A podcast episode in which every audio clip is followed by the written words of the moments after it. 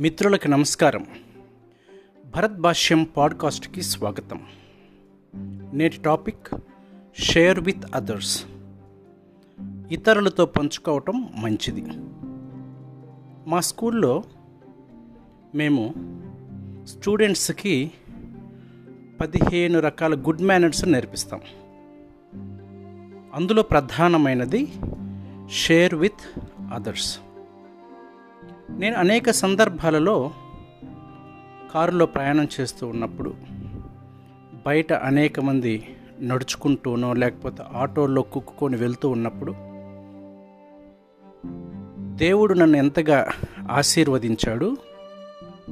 కాబట్టే నేను ఇంత సుఖంగా కారులో ప్రయాణం చేస్తున్నాను. అదే బయట నడుస్తున్నటువంటి వ్యక్తి ప్లేస్లో నేను ఉంటే నా పరిస్థితి ఏమిటి? అని నాకు నేనుగా ప్రశ్నించుకుంటూ ఉంటాను. ప్రియమైన మిత్రులారా మన తల్లిదండ్రుల శ్రమ కావచ్చు మన పూర్వీకుల యొక్క ఆస్తిపాస్తుల ద్వారా కావచ్చు లేదా మన కష్టార్జితం ద్వారానైనా కావచ్చు. మనం ఏదో ఒక విధముగా ఈ రోజున మంచి స్థితిలో ఉండి ఉంటాం. కానీ ప్రపంచంలో అనేక మంది మనలాగా అవకాశాలు లేక మనలాగా తాతలు తండ్రుల ఆస్తులు లేక పేదరికంలోనో లేకపోతే లేమితనంలోనో జీవిస్తూ ఉంటారు. అటువంటి వారితోటి మన వద్ద ఉన్నటువంటి అత్యధికమైనటువంటి వస్తువులను పేదవారితోటి పంచుకుంటంలో ఉన్నటువంటి ఆనందము వెలకట్టలేము. నేను గమనిస్తూ ఉంటాను. కొంతమంది తమ ఇంట్లో ఏదైనా పాత వస్తువులు ఉంటే వీటిని ఉల్లిగడ్డలకి వేయొచ్చు అని ఉల్లిగడ్డలు అమ్మేవాడు ఎప్పుడు వస్తాడా అని ఎదురు చూస్తూ ఆ పాత సామాన్లన్నీ ఆ ఉల్లిగడ్డల వాడికి ఇచ్చేసి ఉల్లిగడ్డలు తీసుకుంటాం. ఉల్లిగడ్డలు ఎంత అవుతాయండి కిలో? మీకు తెలుసు. కానీ అదే పాత వస్తువులని రోడ్డెంబటి చాలా పేద పిల్లలు లేదా పేద స్త్రీలు కొంతమంది రోడ్డమ్మటి పాత వస్తువులు ఏరుకుంటూ వెళ్తూ ఉంటారు.